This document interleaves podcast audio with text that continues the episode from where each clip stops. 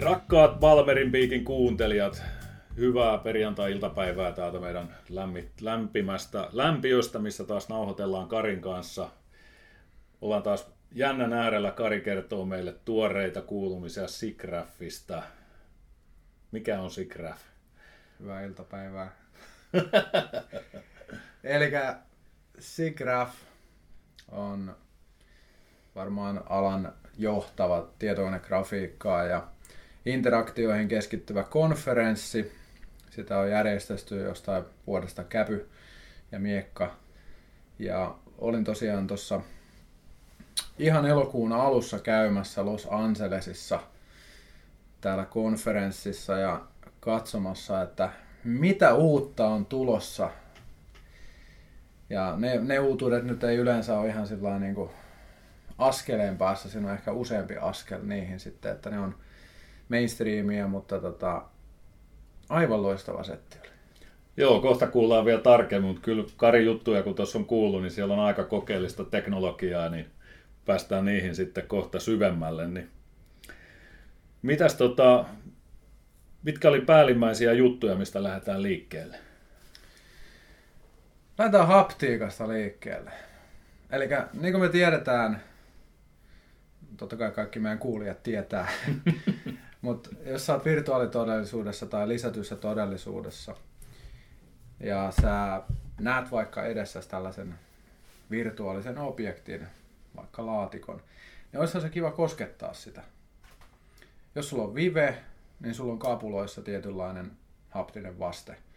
Siellä on teknologia, jolla ne vähän tärisee ja sä saat pikkusen asioita tehtyä sillä tavalla. Mutta sitten jos sulla on vaikka HoloLens, niin sä kauhot ilmaa käytännössä. Se on se virtuaalinen objekti siinä ja sitten sä tartut siihen sormillas, mutta ei siitä tule mitään vastetta. Niin täällä oli sitten näitä teknologioita, millä me pystyttäisiin tekemään niin kuin paremmin sitten tällainen haptinen vaste siihen. Niin aika paljon oli ultraääni toteutuksia. Eli ultraäänellä saadaan semmoinen pieni kosketuksen tyyppinen juttu aikaan sun, sun kämmeni.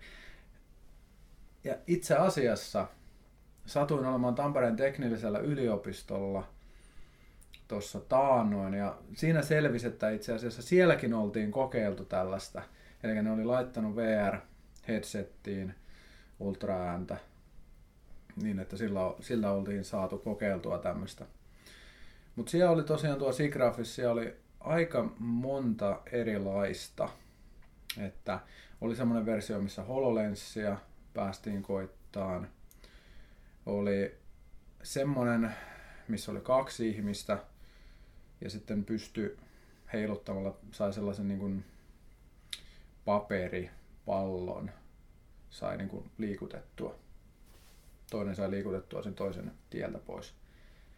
Mutta tässä ultraäänessä se ehkä päällimmäinen fiilis oli se, että eihän tämä toimi. Niin. Koska siinä se voimakkuus, minkä sä voit siihen laittaa ilman, että sattuu mitään, niin, niin se on just semmoinen niin hentokosketus tai tämmöinen. Että ainakaan näissä toteutuksissa sitten se, jos sä virtuaalisesti jotain, jotain palloobjektia siinä, niin siinä, se on tosiaan se on aika heikko. Ja sitten jos mietit tosiaan että ultraa, niin se tulee tietystä suunnasta, niin siinä tulee tämä sama, mitä Leap, ton Leap Motionin kanssa. Eli, eli jos, jos sä laitat, se, sehän ei niin esimerkiksi käden toiselle puolelle näe. Jos sä laitat käden nyrkkiin tai näin poispäin, niin se kosketushan ei, se menee sinne tietylle alueelle sitten vaan.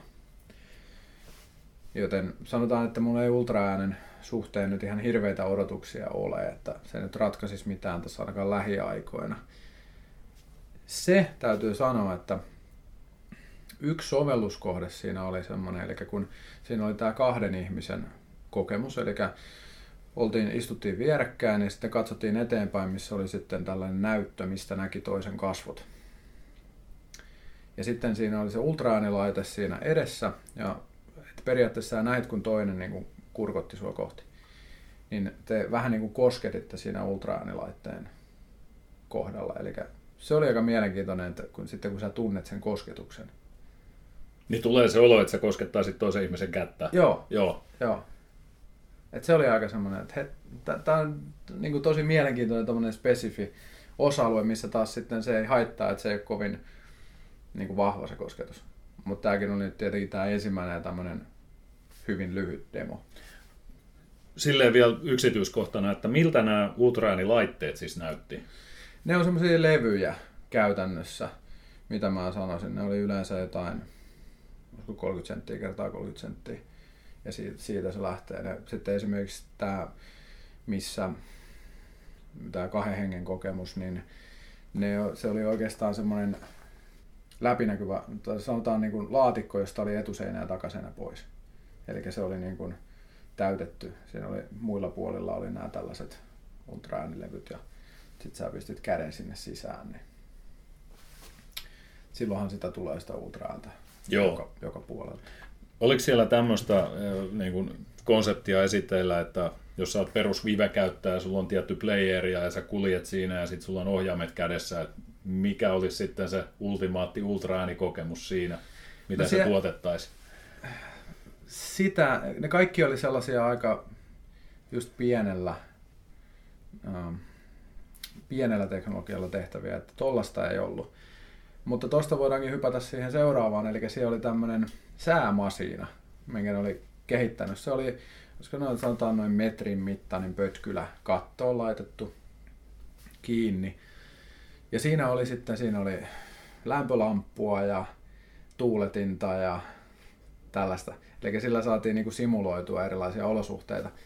Ja sitten pistettiin vivekäyttäjä sisään sellaiseen maailmaan, ja sitten sua vietiin, taisi olla sellaista luolasta, joka on vähän kolee, sut viedään autiomaahan, joka on taas sitten vähän tuulta, mutta se on kuuma.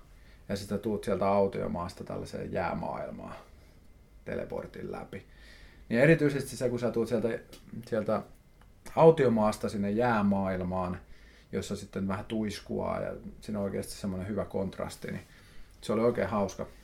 Niin se oikeasti hauska, tuntui siinä. Se oli oikein hauska kokemus, että se sai ajattelemaan näin, että jos meillä on näitä arcade-ratkaisuja, sanotaan vaikka niin kuin varastoskaalassa, jossa voisi olla tämmöisiä sitten, jotka liikkuu sun mukana, niin jotka sitten simuloi sitä säätä ja erilaista säätilaa, niin se voisi oikeasti olla ihan jees konsepti.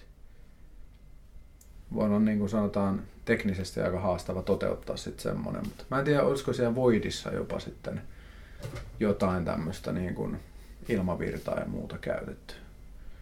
Mutta avas silmiä sillä tavalla, että niin just jostain, en, mä, en mä ehkä kotiin laittaisi olohuoneen kattoon tuollaista niin saman tien, mutta – Toisaalta siinä on se mahdollisuus vielä, että jos olet siellä lomamatkalla ja haluat tallentaa sen hiekkadyyniltä tota, näkymään sinne merelle ja muistat, kuinka aurinko lämmittää ja tuuli puhaltaa ja lokin kakka vähän haisee, niin sen sitten tämmöiseen sääkoneeseen saa sitten tallennettua, niin olisi se aika makea.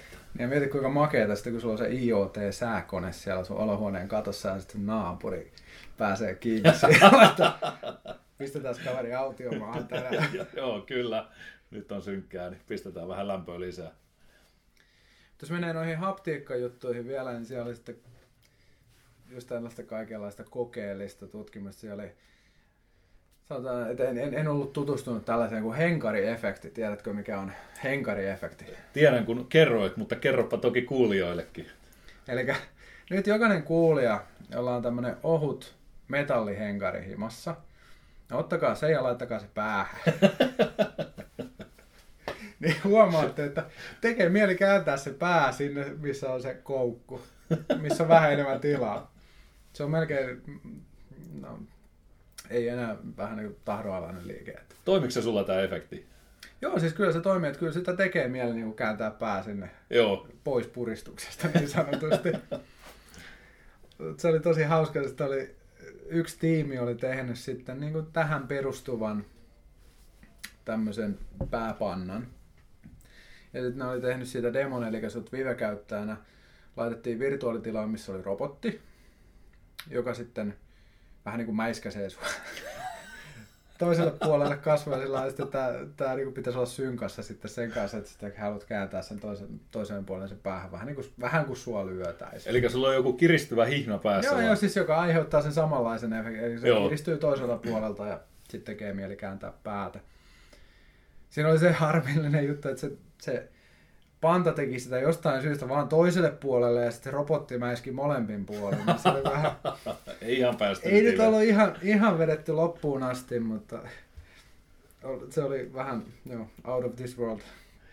Mites, kun sä teit tästä hyvän rapsan sinne LinkedIniin ja mä näin sen kuvan, missä sä olit tämmönen niin rautahenkari päässä, niin pistikö sen eka niin kuin alku vähän niin kuin referenssinä, että kokeilepa tätä?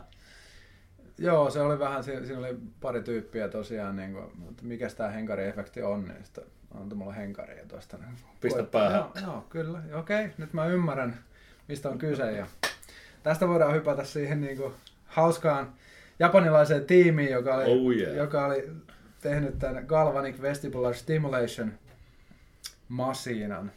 Eli perusajatus on siinä, että kun sen tasapaino elimeen ohjataan sähköä, niin päästäisiin huijattaisi sitä sillä lailla, että saadaan paremmin vältettyä sitä pahaa oloa, mikä, mikä tulee siitä, että jos, jos niin kuin siinä virtuaalimaailmassa sä liikut ja sitten oikeasti sä istut vaikka reaalimaailmassa, niin aivot heittää suun kautta tavaran ulos. Ja tulee pahoja klikkejä siihen. Joo, niin jos me pystytään sähköstimulaatiolla huijaamaan aivoja siinä, niin tota, voidaan saada parempia kokemuksia. Mutta tämä oli, eli käytännössä sulle laitetaan semmoinen sähkötuoli päähän. ja tota, siinä oli tällainen vuoristoratakokemus. Ja ensin tehtiin ilman sitä ja sitten sen kanssa – se oli hyvä, kun niin kuin ensi, ensin mä allekirjoitin lapun, että en nyt haasta teitä oikeasti oikeuteen tästä. Ja sen jälkeen sitten vähän no, märällä tota, pyyhittiin korvia, että sähkö johtaisi paremmin. Täytyy sanoa, että en mä kyllä ihan hirveän kiihtyvältä tuntenut olla, niin naamaan sattu kyllä. Kun...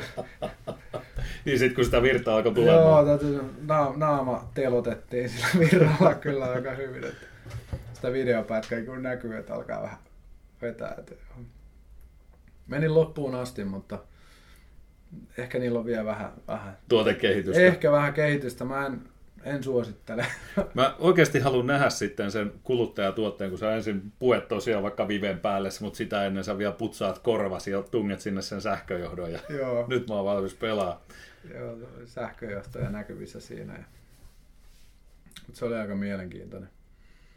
Oliko tämä siis tämä Galvanic Vestibular Stimulation niin semmoinen asia, mitä on tutkittu jo pitempäänkin? Ymmärtääkseni joo. Mä en joo. ole asiantuntija tuossa, että en tiedä kuinka pitkää tutkimusta siitä on, mutta on kyllä kuullut aikaisemmin jo, että sitä on kokeiltu ja näin. Joo. Onkohan se ollut johonkin meripahoinvointiin tai semmoiseen vai mitä siinä on silloin haettu? Että... Voi olla ja jos mietitään, kyllähän VR-aluettakin on tutkittu aika paljon ja ottaa Aivan. huomioon ne latenssit ja resoluutiot vaikka nyt 80-luvulla, niin silloin teki mieli varmaan tutkia vielä enemmän, että Saisiko sitä sähköä korvaan? Niin, niin. niin että auttaisiko tämä joku kipu, kipu tämän pahoinvoinnin tota, ylitse pääsemisessä. Muuta. Sitten siellä oli tämmöinen soft robotics lähestymistapa. Eli ne käytti paineilmaa. Oli tämmöinen kuori laitettu vivekapulaan ja sitten oli tämmöinen ihan erikoiskapula, missä sitten niin paineilmalla – luotiin se tuntuma, että esimerkiksi sä osuit johonkin sillä siellä virtuaalimaailmassa, kun sä löit sillä viivekapulalla, joka sitten oli siellä joku nuija tai vastaava. Ja toinen oli se, tosiaan semmoinen, mikä sitten, no en sano miltä se näytti, mutta semmoinen musta ja pitkulainen. ja tota, sitten se paisui ja pieneni aika merkittävästi. Ja oli kyllä ei noin varmaan kauppaantu ihan heti. Niin. Miten se kokemuksena, kun sä olit sitten taas niin kuin itse siellä virtuaalimaailmassa, niin tuntuuko se, että jos sä löit jotain? Mun oli aika vaikea, mun oli sitä niin kuin yhdistää. Joo. Vähän sama kuin siinä oli tämmöinen näyttö just, tai se oli, olisikohan se ollut ultra homma kanssa, missä niin kuin, joo, se oli ultra tehty kanssa, missä sitten oli, ei anteeksi, nyt mä sekoitin. Siinä oli tämmöinen juttu, minkä sä laitoit sormen päähän, joka sitten siinä oli osia, jotka sitten niin puristi ja näin poispäin. Ja vähän eri tavalla kuin oli eri materiaali. Eli pelkästään sitten sä näit näytöllä jonkun materiaalista vähän niin kuin kosketit sitä, niin sitten se antoi vastetta niin kuin sen mukaan, mikä materiaali se olisi. Okei, okay, se antoi erilaisia vasteita, mutta en mä pystynyt niin kuin suoraan yhdistämään, että joo, että ton näköinen kappale tuntuisi nyt sitten niin kuin täältä ihan oikeasti. Ja sama tässä ilmanpainehommassa, että ei se, ei se niin kuin ihan ollut sillä intuitiivista, että jos mä lyön jotain myyrää vr niin se, se isku tuntuisi sitten tältä niin kuin tässä kädessä. Että ehkä, ehkä tuokin jossain hienommassa muodossa jossain vaiheessa tulee, mutta Tuosta täytyy kysyä, että nämä, ketkä näitä esitteli, niin oliko ne niin kuin tutkijaporukkaa vai oliko siellä taustalla jotain startuppia? Nämä oli enemmän tutkijaporukkaa. Joo. Nämä, että voi olla, että joku niistä oli myös startuppina tekemässä, mutta, mutta noin oli aika paljon tutkijaporukkaa just, että Joo. siellä vähän Kyllä, alkoi vaan kuulostaa niin kokeelliselta, että tässä tuskin niin kuin kenenkään leipäpuu on nyt kiinni siitä. Että... Ei, ei noissa. Tai sanotaan, että jos on, niin Tarvii. tota, kyllä varmaan voi olla kaappi aika tyhjänä leivästä. Sitten pari semmoista, mitä, mitä tuossa vielä oli niin vähän tähän liittyen. Yksi oli semmoinen wakeboarding demo, eli sä nousit tämmöiselle laudalle ja sitten siinä oli tämmöinen TRX-systeemi, mi- minkä varassa sä sitten vähän niin kuin roikuit. Sulla oli viime Avataan vielä vähän TRX-systeemi. TRX on semmoinen harjoitusväline. Käytännössä vähän niin kuin kuormaliina, mikä laitetaan kiinni jonnekin ylös ja sitten sä, siinä on tällaiset kapulat, mistä sä voit pitää kiinni. Eli sä voit vaikka punnertaa sillä. Niin tässä se oli, oli käytetty, että sä sait pysyttyä pystyssä sitten, kun sut, sut laitetaan seisomaan sellaisen laudan päälle, joka, joka kal, pystyy kallistumaan. Ja sitten kun laitetaan virtuaalitodellisuuteen, niin sulla täytyy olla joku, millä sä pysyt pystyssä siinä. Ja pystyt sitten kallistelemaan. Niin siinä oli käytetty Viven trackereita, eli sä pystyt sitten oikeasti vr kallistamaan sitä lautaa. Ja sit sä vähän niin kuin surffasit siinä sitten. Tämmönen aika, aika yksinkertainen kokemus. Hiki meinas tulla, että kyllä se, niin kuin, siis se Niin. harjoitusvaste oli, oli, oli varmasti ihan kuin hyvä, kun sä joudut kannatteleen itse siinä ja sitten meneen. Että kyllä mä uskon vahvasti noihin VRn harjoitusmahdollisuuksiin. Että kun se toteutetaan oikein, toi nyt oli vielä sen verran heikkotasoinen, että ei se tommosena toimi, mutta just tämmöiset arcade-jutut, missä sitten tulee vähän niin kuin sitä harjoitusta samalla tai niin kuin fyysistä liikuntaa, niin kyllä mä uskon, että siellä on potentiaalia. Ei ollut vielä revitelty millään 30-metrisillä aalloilla kuitenkaan siellä. Ei ollut, haikaloja tuli vastaan. Ai jaa. Pari kertaa ajoin semmoisen päältä. Niin, Kokemuksen vuoksi. Kyllä, kyllä. Sitten oli tommonen kanssa, että tämmönen ikuinen porraskonsepti, eli siellä on asetettu tällaisia metallinpalasia lattialle ympyrään. Ja sitten virtuaalitodellisuudessa käytännössä, kun sä kävelit siinä, niin sä kävelit niinku ikuisia portaita ylöspäin tai alaspäin. Et se oli kans ihan mielenkiintoinen. Siinä oli myös näitä Viven trackereita käytetty sillä lailla, että ne laitettiin sun, tai se oli semmoiset kengät, mitkä sä laitoit jalkaan sitten, missä ne oli, ja sä pääsit niillä menemään sitten, niin saatiin sun askeleet sinne virtuaalitodellisuuteen. Ja oliko niiden metallipalasten funktio lähinnä se, että saat vähän semmoisen fiiliksen, että Niin, että sä oikeasti niin kun menisit portaita. Tässäkin se immersio ei ollut millään tavalla täydellinen, että sä niin kun, että nyt se, että sä meet samalla korkeudella olevilla metallipaloilla, niin siitä ei tullut semmoista fiilistä mun mielestä, että sä meet nyt oikeasti niitä portaita. joo, Sitähän kaikki ei tiedä, mutta Karihan on maailman paras ihminen rikkomaan aina toimivaa softaa, niin mä luulen, että se on rikkonut nämä immersiotkin vaan. Se, se, on muuten, se on muuten totta, mä en ottanut tuota huomioon, että muilla ne toimi täydellisesti. Tässä on vähän näitä pukeja vielä. Joo, en näe niin potentiaalia tässä. Joo. Sitten jos, jos tuosta tota, haptiikasta, mikä oli aika, aika mielenkiintoista, niin mennään, siis semmoinen asia, mikä jäi mieleen ehkä eniten, paras kokemus, oli Lytron Halleluja, missä se on siis Lightfield kameroilla kuvattu kokemus. Eli käytännössä suurin osa kuulijoista tietää, mitä on 360 video. Niin käytännössä tämä on niin kuin 360 videoa sitten, jossa sä pystyt liikkumaan noin, sanotaan, metrin alueella. Eli sä pystyt siinä sitten oikeasti vaihtaa vähän paikkaa, katsoa vähän eri kulmasta. Niin jäätävä immersio. Aivan jäätävä. Mulle tuli heti siinä mieleen, että kun me saadaan niin kuin tällä teknologialla kuvattua maailmanpaikkoja, niin se tulee oikeasti vaikuttaa niin kuin matkailuun. Ja siihen, miten ihmiset tekee matkailua. Koska se oli vähän samalla lailla kuin aikoinaan koitti ekaa kertaa suht hyvälaatuista 360 video, oli sillä että wow. Niin tässä oli taas semmoinen niin 10 x että wow. Joo. Sitten kun sä sait vähän liikuttua siellä itse, niin tulen kyllä, odotan tosi mielenkiinnolla, että miten noin menee. Että Light, Lightfield kamassahan nyt on se, että kyllä siinä todennäköisesti niin kuin menee, että tossakin laitteistossa, millä toi oli kuvattu, niin oliko se nyt 95 kameraa. Ja Kyllä, da- massiivista. Ja dataa tulee siis niin kuin, taidettiin puhua teroista. Joo. niin ymmärretään kaikki, että kun tommosista puhutaan, niin sitten niin kuin ne laitteistot ylipäätänsä, niin ei niitä nyt joka jantterilla tule olemaan vielä pitkään aikaan. Tuosta vielä tuosta Hallelujasta, niin linkitetään tähän alle video, jossa näytetään tämä making of Halleluja ja Mä ymmärsin, että siinä on vielä joku semmoinen loppuhuipennus, mitä me ei kannata spoilaa keltään. Ei kannata spoilaa. Joo. Kannattaa katsoa se, koittaa se kokemus, jos vaan mahdollista. Joo. Mehän voitaisiin itse asiassa niin kun ensi viikolla koittaa laittaa se näkyville, kun meillä on toi VR Afterwork. Totta, totta. Joo. Se voisi olla, olla hyvä.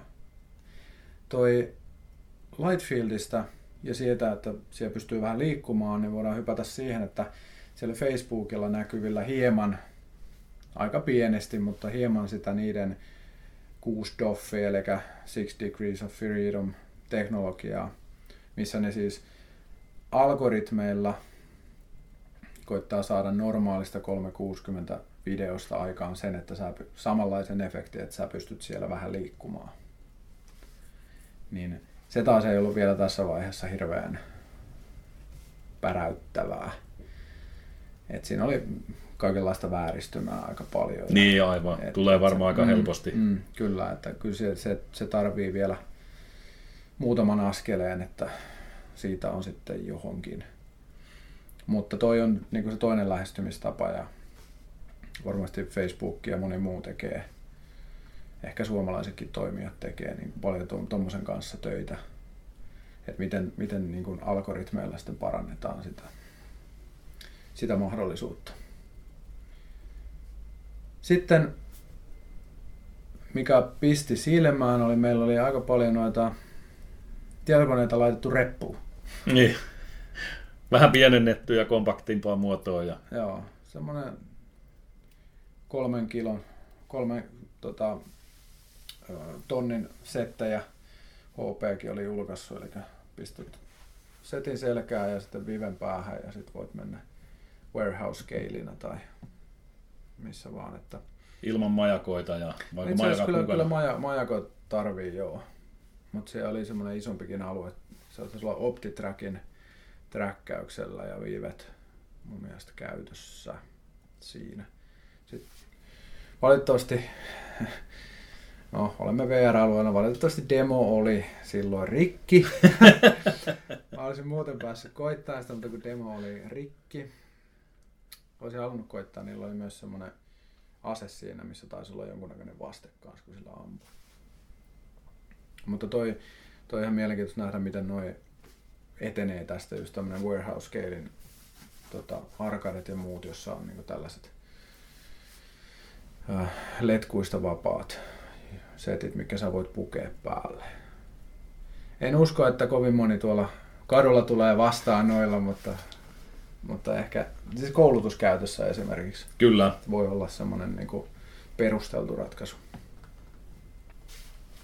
Sitten Nvidian presenssi oli, oli kyllä huomattava. Se pisti niin kuin silmään. Ne on kyllä strategisesti kovassa paikassa tuossa niin kuin, et miettii, ne yhdistelee nyt sitä, että kun niillä on ne näytönohjaajan hommat hallussa, GPUt, niillä on paljon tota, koneoppimista, machine learning juttuja, tekoälyä. Niillä oli esimerkiksi siellä tällainen esimerkki, missä virtuaalitodellisuudessa sä pelaat robotin kanssa dominoa. Ja sitten se robotti oli fyysisesti myös siinä sitten sen alueen vieressä näkyvillä.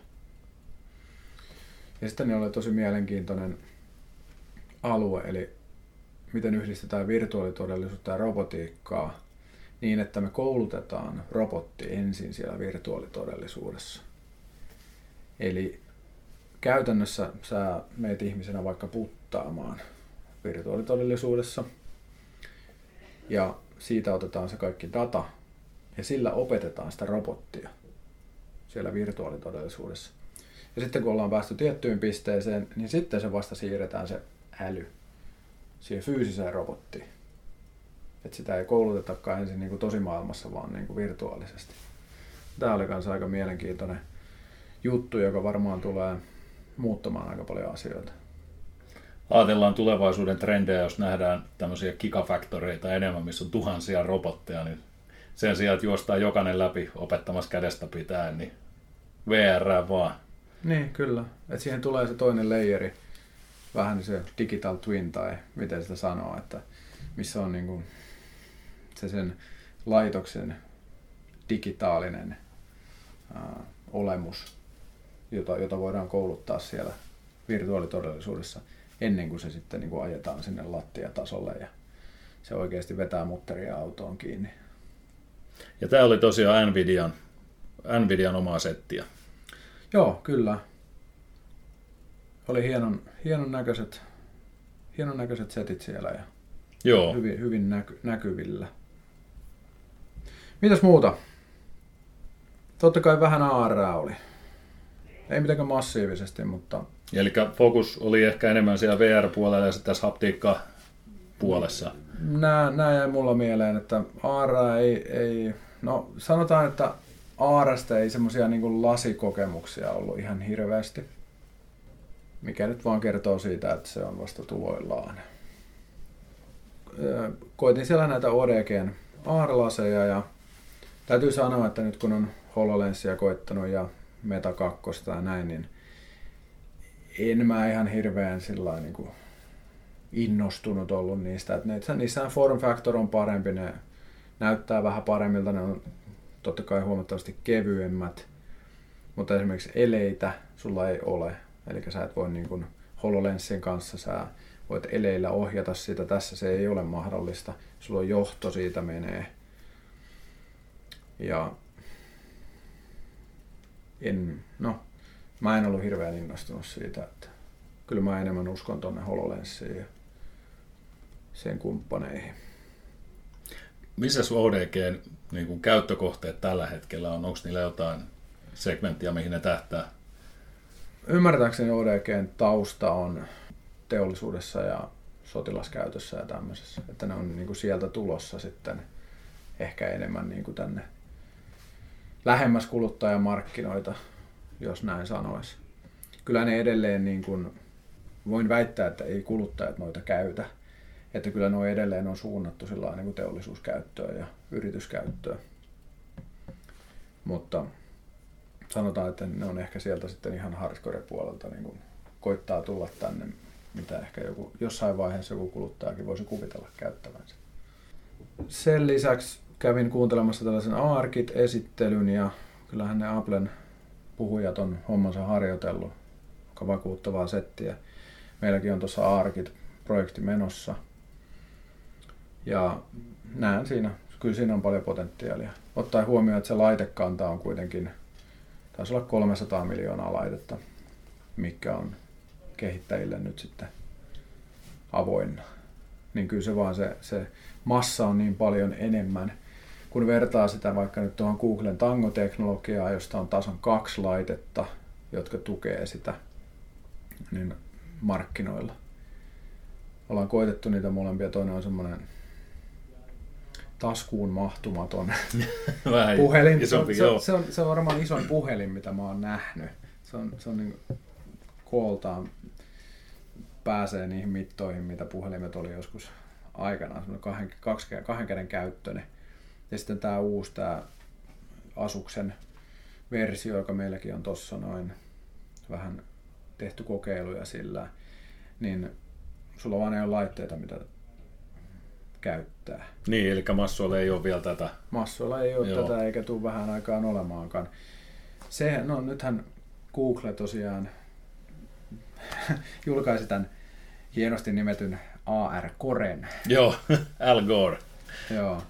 Nyt meillä on siis AR-kit, joka on Applen, ja sitten meillä on AR-core, joka on sitten Googlen vastaava. Mutta AR-core, se tuki tällä hetkellä kahta puhelinta. Se tuki pikseliä ja sitten se oli joku toinen. Mutta edelleen sulla ei, sun, sun laitemäärähän on niin kuin minimaalinen suhteessa Niin, Apple-laitteisiin. AR-kittiin. Joo, En tiedä kuinka ne saa sitä sitten niin kuin nostettua sitä tukimäärää. Tulevaisuudessa totta kai niin kuin Android-luurien määrä tässäkin tapauksessa todennäköisesti kyllähän ne nyt jollain aikavälillä sitten varmaan ylittää sen, mitä iPhoneja on, mutta kyllä tuo Applen ekosysteemi osaaminen on vaan ihan jäätävää, että jos noista pitäisi valita, niin että, että kummassa ekosysteemissä voi tehdä rahaa, niin erityisesti niin kuin kuluttajapuolella, niin kyllähän se Apple varmaan on. Mitkä oli muuten Applen puheenvuorossa semmoiset pääpointit? Se oli aika tekninen puheenvuoro, eli siinä käytiin läpi sitä teknologiaa, mikä niillä siellä alla on, miten se toimii, miten se tunnistaa esimerkiksi just pintoja ja niin kuin miten sillä tehdään asioita. Et se oli semmoinen tekninen yleiskatsaus oikeastaan, että miten sä niin kuin lähdet tekemään sen kanssa asioita. Ja mun mielestä Apple on tehnyt sen aika helpoksi. Siis sillä että ei se, se ei ole niin kuin valtava hyppäys sitten mennä sinne AR-maailmaan. Toisin kuin musta tuntuu, että jos sä menet taas niin kuin tällä hetkellä vaikka tangopuolelle, niin se kuitenkin se kynnys on isompi. Eli summa summarum, loistava konferenssi. Tuo oli just semmoinen paikka, missä pääsee kattoon, että mitä siellä niin kuin vähän kauempana on tulossa. Varsinkin jos on sillä niin kuin teknisesti orientoitunut, niin siellä löytyy myös semmoista oikeasti semmoista diippiä settiä. Ja sitten sellaisia ihmisiä, joista ni- niiden asio- ni- niistä asioista voi keskustella. Että ei ole pelkästään sellaista niin kuin bisneshapatusta. Mm, ja markkinointipuhetta Niin, vaan niin, ihan, että siellä on ihan niinku- sitä. Siellä on niin paljon tutkijoita ja tällaisia, niin kuin sieltä, sieltä näkee sitten, että tollasten ongelmien kanssa ne nyt painii. Ja sitten kun noi ratkee, niin sit, sit voi tapahtua niin kuin markkinoillakin asioita. Että kaikille, jotka haluaa mennä vähän niin kuin siellä edellä, että niitä kiinnostaa mennä niin kuin katsoa, että mitä sieltä voisi niin kuin kahden, kolmen, neljän, viiden vuoden päästä tulla, niin toi on ihan hyvä paikka käydä. Mitäs vielä semmoisena yleisenä, että kuinka monta päivää kannattaa varata, jos Sigraffiin lähtee? Mä olin itse siellä, mä lensin sunnuntaina sinne. Siellä olisi ollut jo sunnuntaina meininkejä. Ja sitten tota, torstaina illalla lensin pois. Ja sinne torstai iltapäivään asti siellä oli sitä tavaraa, että eh, se riippuu tosiaan sitä, että kuinka tekniseksi haluaa mennä. Siitä saa ehkä, niin kuin, jos semmoista yleissilmäistä vaan hakee, niin ehkä pari päivää. Mutta sitten jos niin kuin, haluaa mennä jollain alueella just sinne, että kuuntelee mitä ihmisillä on sanottavaa ja näin poispäin, niin kyllä se melkein se koko setti kannattaa olla. Et siellä oli aika, esimerkiksi mua kiinnosti erityisesti tämä VR-puoli, AR-puoli, niin kyllä sitä oli sitä ihan sunnuntaista lähtien sitä tavaraa siellä. Joo, eli siellä oli sitten ihan luentoja. Siellä oli luentoja, siellä oli erilaisia niitä demoalueita. Sitten se varsinainen semmoinen niin exhibition-alue, missä oli sitten nämä NVIDIAt sun muut. Et siellä oli niin hyvin paljon sitä tavaraa. Miten näkyykö siellä mitään tämmöistä niin rekrytointikulmaa? Että... No itse asiassa nyt hyvä kun sanoit, koska siellähän oli tämän tutun piilottelevan yksisarvisen, eli Magic Leapin no niin. rekrytointitiski. Ja oli, siellä oli itse asiassa ihan rekrytointialuekin. Joo. Mutta siellä oli Magic Leapin rekrytointitiski, ja totta kai piti mennä vähän juttelemaan sitä, kun meillä täällä on Suomessa Magic Leapin tytäryritys ja näin poispäin, mistä tietenkään tämä henkilö, joka siinä rekrytointitiskillä ei edes tiennyt mitään. Outsourcattu. Joo, mutta siinä muutama sana vaihdettiin, niin niillähän on tosiaan suomalaisia töissä. Taisi olla entisiä nokialaisia, mitä hän siinä mainittiin. Ja kovasti tosiaan väitti, että eihän heillä Suomessa ole toimintaa. Vaikka kyllä täällä se Suomessa se Magic Leavin tytäryritys on. Mutta voi hyvin olla, että ne sitten vaan tekee sillä jotain henkilöjärjestelyjä. Että ne kyttää täältä sitten jotain tiettyä osaamista tietyiltä ihmisiltä. Mutta ei ollut vielä näytettävää. Joo, vielä ei. Se tulee sitten, sit kun rahat on syöty ja Joo. juhlat on ohi. Niin... Joo. Ja rekrytiskiin ei ollut kyllä laitettu ihan hirveästi rahaa. Että ehkä ne luotti siihen, että nimi, nimi vetää niin paljon kuitenkin, että ei tarvi prameilla. Mutta siellä oli kyllä jo tosiaan, siellä oli semmoinen rekryalue sitten ihan erikseen. Että mä en itse siellä käynyt, että se ei ollut niin kiinnostava, mutta tota, varmasti rekrytoijat myös tuolla liikkeessä, koska siellä nimenomaan ne ihmiset, jotka tietää teknologiasta jotain, niin on liikkeellä. Kyllä. Joo, ja sitten kun puhutaan nimenomaan talentista, niin varmasti tutkijaporukasta löytyy. Mutta yhteenvetona, niin varsin mielenkiintoinen setti tosiaan, että jos haluaa nähdä vähän eteenpäin, että mitä on tulossa. Ja sitten tähän samaan settiin voi tutustua tosiaan tuolla LinkedInin puolella Karin profiilin kautta löytyy tämä artikkeli, missä on sitten myös kuvia ja myös hyvin, hyvin kerrottuna, että miltä se tuntuu, kun se sähkö tulee sinne korvaan tai naamaan. Niin... Joo, se oli just, että kun se ei tullut korvaan, se tuli naamaan. Joo. Joo, se oli hyvin mielenkiintoista. Kyllä. Mutta toi, ja muistakaa 13.9. tällä kertaa Leonidas on isäntänä Eventbritein kanssa kautta löytyy. Ellette ole jo VR Finlandin jäseniä. Niin hakekaa sieltä VR Afterwork ja täällä on taas hyvä kattaus viimeisimpiä laitteita ja kiinnostavia ihmisiä ja varmasti pääsee näkemään mielenkiintoisia demoja. Kyllä. Täältä tähän. Hyvä Kari. Kiitoksia. Tällä mennään ja palataan seuraavassa jaksossa. Morjens. Moro.